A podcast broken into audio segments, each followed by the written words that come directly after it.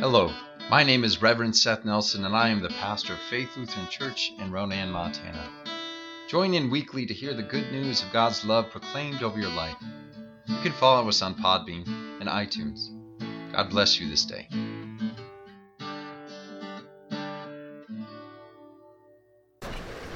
Our gospel lesson for this week comes from Luke, the 17th chapter. On the way to Jerusalem, Jesus was going through the region between Samaria and Galilee. As he entered a village, ten lepers approached him.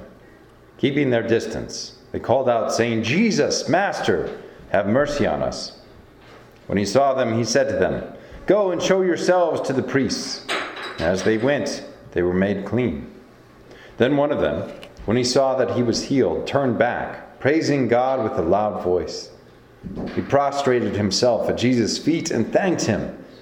He was a Samaritan. Then Jesus asked, Were not ten made clean? But the other nine, why, where are they? Was none of them found to return and give praise to God except for this foreigner? Then he said to him, Get up and go on your way.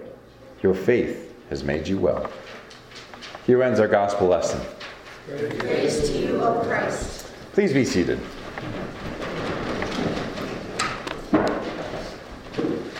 Grace and peace to you from God our Father and our Lord and Savior, Jesus Christ.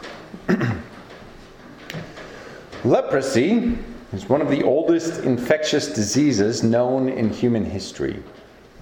There are records of the disease uh, afflicting the remains of a citizen of ancient India as long ago as 2000 BC.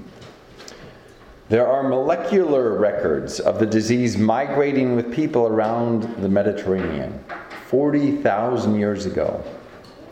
And it is even possible that the disease affected proto humans like Neanderthals and the first Homo sapiens.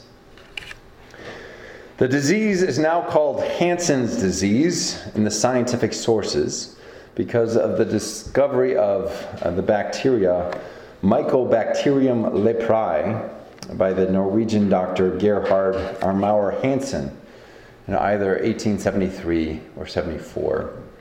Found sources which one said 73, one said 74.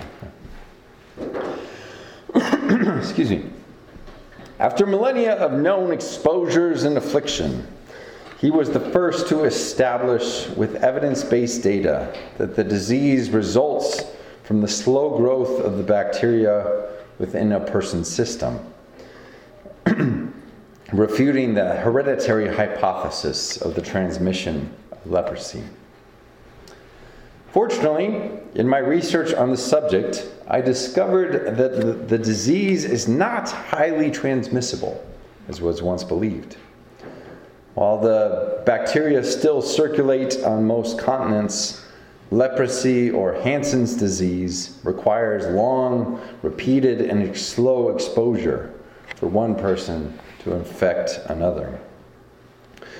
So, if someone in your house has leprosy, you should be concerned about contracting it. Otherwise, most of us in the United States are probably safe from becoming lepers. There are less than 150 countries in our cases annually and the disease can now be treated and cured with antibiotics. Praise God, right? Hmm.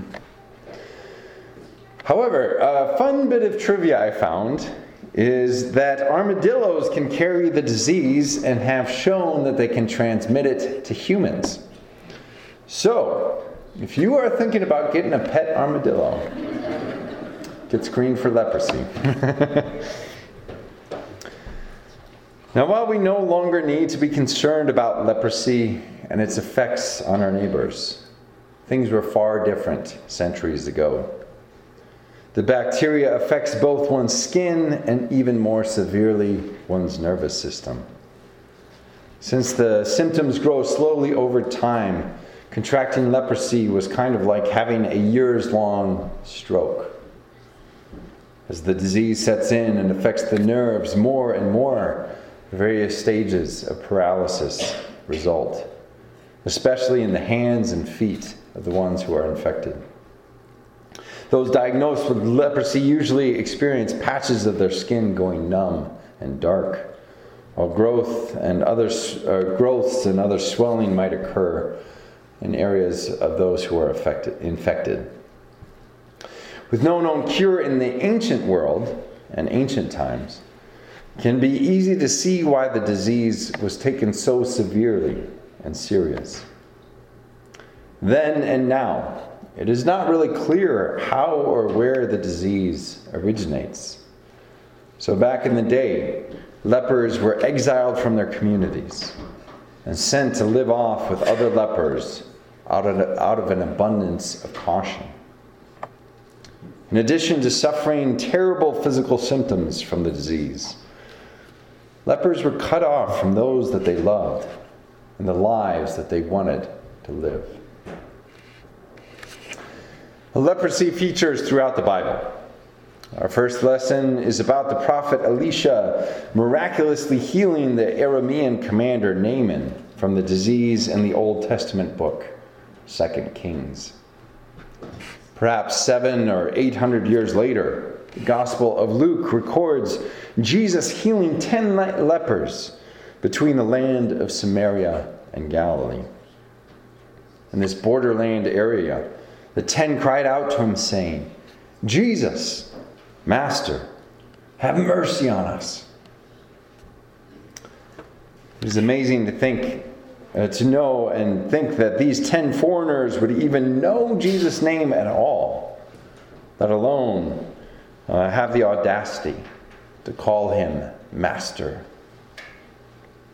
However, the disease they suffered from was severe, so their situation was dire. Their plea does not seem, uh, uh, their plea does indeed seem like a desperate one emerging from desperate circumstances. I think that many of us would say a lot of things to a lot of different healers if it meant that we had the chance to be redeemed from slow paralysis and lifelong loneliness on account of that spiteful disease. Even more surprising about this story than the recognition of Jesus by these ten was the fact that when all ten of them were cleansed from the disease, only one, only one returned to thank the one who had healed them all. 90, percent of those that Jesus cleansed from Mycobacterium leprae that day showed no appreciation for the one who redeemed them from the edges of society and freed them from their slow descent into disability. It is amazing how people will say or do almost anything in order to seek out healing. But once they are healed, can so easily take the ones who did the healing work for granted. We should never overlook the source of our healings and recoveries. Now, I doubt that anyone in our congregation has had leprosy, and I pray that nobody ever will.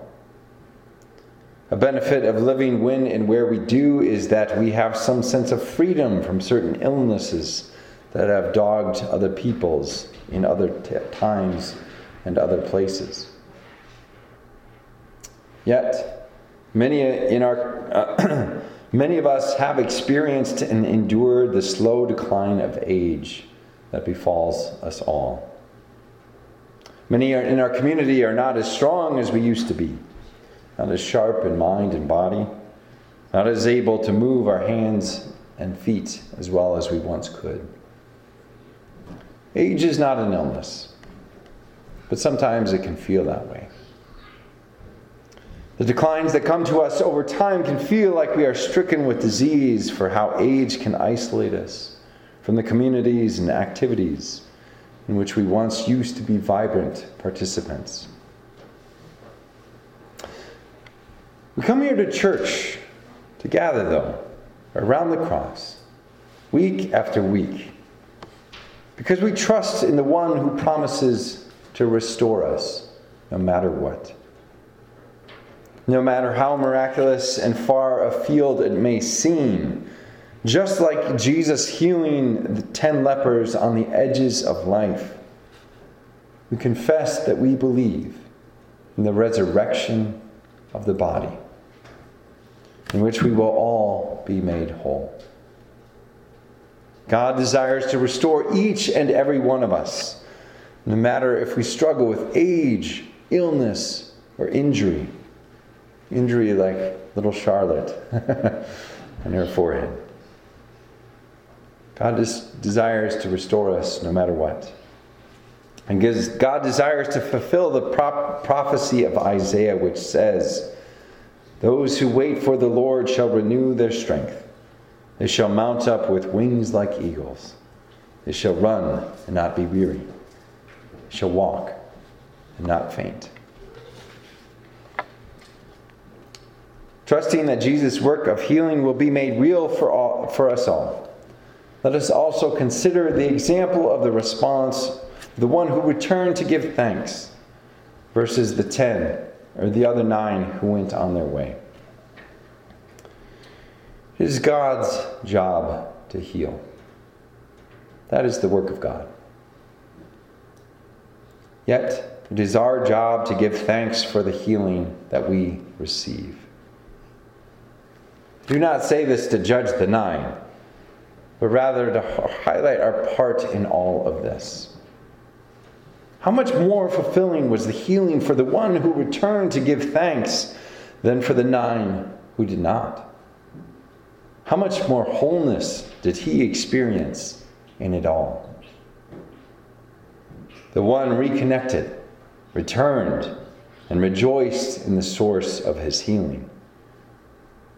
He could not heal himself, but he could live with gratitude for everything that God had done for him through this Son. And he did indeed live that life of gratitude, while the nine others did not. Their healing was accomplished, but not complete. They did not participate in the work of God the same, for they did not give thanks. Sisters and brothers, may God not only heal us from age, illness, or injury, but may God also lead us to live lives of gratitude. Many, if not most, prefer healing to wholeness. They would rather just go to the doctor, get pills or surgeries that they need, and head on their merry way. Yet, there is a more complete healing and wholeness that we receive when we give gratitude to God for all that the Lord has done. May we never forget and always give thanks for the true healing that comes to us through the Son of God, Jesus Christ our Lord. May the peace of God, which passes all understanding, keep your hearts and your minds in Christ Jesus our Lord. Amen. I hope that you have enjoyed this week's sermon podcast. If you would like to hear more, read my blog, or get a copy of my book called The Church Unknown, go to www.revsethnelson.com. If you feel called to support our ministry, I invite you to go to our church's website at flcronan.org and click on the Offerings tab. May the Lord bless you and keep you. May the Lord's face shine on you and be gracious unto you. May the Lord look upon you with favor and give you peace. Amen.